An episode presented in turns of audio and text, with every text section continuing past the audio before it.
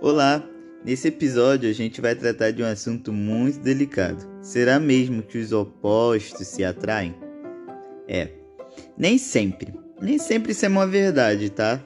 Eu acredito que os dispostos se atraem. Nos dates da minha vida por aí, eu encontrei pessoas totalmente diferentes de mim. Quando eu digo diferente, não é que só pense diferente em opiniões ou algo do tipo assim superficial, e sim num conjunto, no geral. E comecei a ver que o diferente não me atraía nem um pouco, mas óbvio que para algumas pessoas isso funciona. Na verdade, a gente conhece as pessoas e elas são extremamente normais, passam uma visão de futuro surreal que você se apaixona ali mesmo. E depois elas ficam loucas e confunde a porra toda. Se vocês me perguntarem, Carol, você já achou um date tão perfeito que deu match na realidade? Sim, obviamente. Porém, continuo solteira para você ver que não ia dar certo. Porque se era perfe... se era perfeito, era perfeito porque talvez tenha sido uma das poucas pessoas que encontrei que também estava ali naquele aplicativo querendo tentar algo que evoluísse, que realmente queria se jogar. E pensei, agora vai. Todo mundo pensa isso, né? Todo mundo tem uma pessoa que de cara você fala, agora vai, eu encontrei a minha pessoa. Mas não. Isso aí, só você convivendo. A convivência pode te mostrar que as pessoas são verdadeiros personagens. Querendo te agradar de alguma forma, mas um dia isso tem fim, né? A pessoa não consegue ser, tipo, aquele personagem para sempre. Ela tem que tirar a máscara de alguma forma, ou para dormir, ou para tomar banho, ou para sei lá. Então isso começa tipo a te atingir, né? E você vê que aquilo que não é aquilo que você quer passar, porque você já teve uma vivência tão surreal com outra pessoa e foi uma bosta, para que que você vai dar o braço? Você vai acreditar que uma pessoa possa mudar? Eu realmente não acredito que uma pessoa de 30 e poucos anos possa mudar suas atitudes da água para o vinho. Eu acho que hábitos realmente não definem o que a pessoa é. Hábitos são coisas que a gente acredita que, que fazem parte da gente, mas não, não é. é. Hábito a gente não nasce com hábito, a gente adquire hábitos. Isso dá para mudar. Agora, atitude, pensamento, opinião, é, fica bem difícil você mudar é, com uma pessoa de 30 anos. Não, não tem como. Uma pessoa de 30 anos ela tem uma opinião formada, ela tem hábitos e tal. Ah, mas eu tenho manias. Manias e hábitos não te dignificam, não é o que você é. Então isso é mudável, mas agora atitudes é realmente algo que tem que se pensar. Se você está realmente disposto a passar por isso e dar oportunidade para que essas pessoas falem para você e você acredite que elas possam realmente mudar. Talvez elas estejam fazendo isso só para te agradar, isso não é bom. Se, se a pessoa é uma bosta e tem atitudes bosta, ela tem que mudar porque ela quer. Se ela fala que você está influenciando ou desbloqueando áreas que que ninguém nunca desbloqueou, nem mesmo uma pessoa que é muito influenciada, muito influenciável na vida dela, como a família, por exemplo, é, é tudo mentira, tá? Porque, tipo, você não é a pessoa mais importante da vida dela e nunca nem tá perto disso. Ela está ali querendo encher linguiça e passar alguma coisa para você que ela nem é. Na verdade, as pessoas fazem isso o tempo todo. Eu já fui essa pessoa, não querendo julgar, mas já julgando. É, os meus hábitos foram mudados, foram mudados, mas minhas atitudes atitudes foram modificadas, não totalmente é, apagadas. Então isso é muito relativo, cara. Muito relativo. Na verdade, as pessoas vivem me perguntando, Carol, é. Por quê? Por que não, não, era tão perfeito no começo e tipo com a convivência? Porque tipo lá no, no aplicativo você não convive com a pessoa. Você só conhece, você conversa e só com a convivência. É, o meu match que eu tô citando aqui, que eu achei que fosse perfeito, porque a pessoa queria a mesma coisa que eu, queria que deixasse fluir, queria, tipo, que alguma coisa evoluísse de verdade. Então eu, tipo, acreditei nisso. Mas na verdade, com a convivência, eu percebi que essa pessoa confundia a falta de educação, o mau humor, a ignorância dela com algo que ela tinha orgulho de dizer que se tornou. E, é, tipo, ela achava que isso tudo é, era motivo de orgulho, que na verdade eu achava que não, não, eu não podia aceitar isso porque eu já tinha, eu já, eu já, eu, eu já, eu já é, estive no lugar dela e eu sabia que aquilo ali era tudo uma confusão mental, que aquilo ali era totalmente diferente de tudo que eu já tinha conhecido. Então, next, não rolou.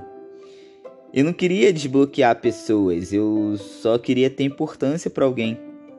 E dessa forma eu já vi que não ia rolar. Eu já tive muitos matches perfeitos, tipo assim, ao meu ver. Porém, entretanto, é, era só questão de mais alguns encontros para acabar com tudo aquilo. Meu outro match perfeito é, foi com uma famosa aí de essa galerinha de Instagram, né? Na verdade, ela estava acostumada de sempre as pessoas exibirem ela como um troféu.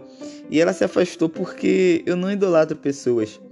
E muito menos idealizo vagina, né? Então não rolou. Então nada é o que parece ser. Não existe um match perfeito. Muita gente chega me perguntando é, Carol, existe realmente um match perfeito, um sexo perfeito? Hum, não, não acredito nisso.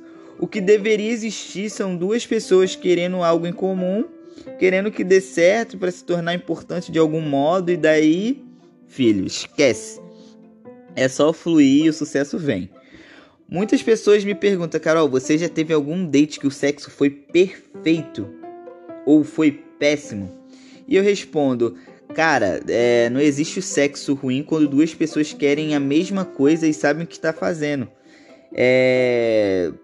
Sexo é uma coisa que pode ser alinhado conforme o conhecimento do gosto alheio, de intimidade. Na verdade, eu parei de ir para dates com esse objetivo, porque é muito é muito frustrante. Eu já tive dates que a conversa era tão bosta, tão ruim, que eu não quis nem arriscar nem o beijo. Quem dirá o sexo? Então não tem nada a ver com a trans horrível. Talvez a gente só nós não somos compatíveis ou não estamos dispostos. Então a conclusão de tudo é quando você baixa um site de. Você entra num site ou baixa um app de relacionamento e você põe na sua descrição que você nem sabe o que você está fazendo ali, ou é, que você não procura algo, é mentira, para de se enganar, porque se você baixou é porque você é, tem algum motivo para isso. Seja uma decepção, uma carência, alguma coisa que você busca no outro. É porque eu acredito que você não fique com uma pessoa se você não tem objetivo nenhum, nem que seja para um sexo, nem que seja para ver um filme, nem que seja para tipo te alimentar de alguma forma, alimentar o seu corpo ou a sua alma, entendeu? Então, para de se enganar e botar na sua descrição que você tá ali para nada, porque você tá buscando alguma coisa. Por mais que você não saiba, não tô te julgando mas que você está procurando alguma coisa em alguém que não esteja em você, isso é um fato. Porque se a gente está bem com a gente mesmo, a gente quer passar um tempo sozinho, a gente está altamente suficiente, é, é, tipo, em harmonia com a nossa própria companhia, a gente não precisa ir para um site de relacionamento e nem um app de relacionamento para provar algo que você está satisfeito. Então, se você está lá, é porque você não está satisfeito com você sozinho ou com você em alguma área da sua vida. Então, para de se enganar, faça sua descrição direito. É, ou nem entre no aplicativo, procura se encontrar, porque eu acho que para você ter alguém hoje em dia, você tem que se encontrar primeiro para depois você é, botar alguém na sua vida. Porque eu tô solteira há tanto tempo porque eu achava de alguma forma que alguém fosse me completar. Não, só eu posso me completar. E quando eu comecei a ver isso, eu comecei a ficar cada vez mais solteira, mais sozinha. Porque será mesmo que eu estava preparada para ter alguém ou só queria tipo alimentar meu ego, é, botar alguém ali para me suprir de alguma coisa que nem eu sabia o que que era? Então, quando eu me encontrei, tipo, e eu vi que poderia ser tudo diferente, sim, agora sim, eu realmente estou preparada para ter alguém. É... E talvez eu ache essa pessoa num aplicativo, sim, talvez eu ache essa pessoa num aplicativo. Ou talvez eu ache essa pessoa num batida de num acidente de trânsito. E olhe para a pessoa e fale tipo, sim, você é a minha pessoa a gente nunca tá preparado para nada, né? Tudo o imprevisto também me atrai. É, vai saber. A gente é diferente, né? Então, quando você achar que tudo tá que tudo a seu redor tá desmoronando, não tá. Existe sempre alguém que tá mais fudido que você e tá procurando e tá tipo passando uma imagem de o pazão, o foda ou perfeito. E na verdade aquela pessoa tá totalmente destruída por dentro. E assim como você, ela não tá preparada para nada.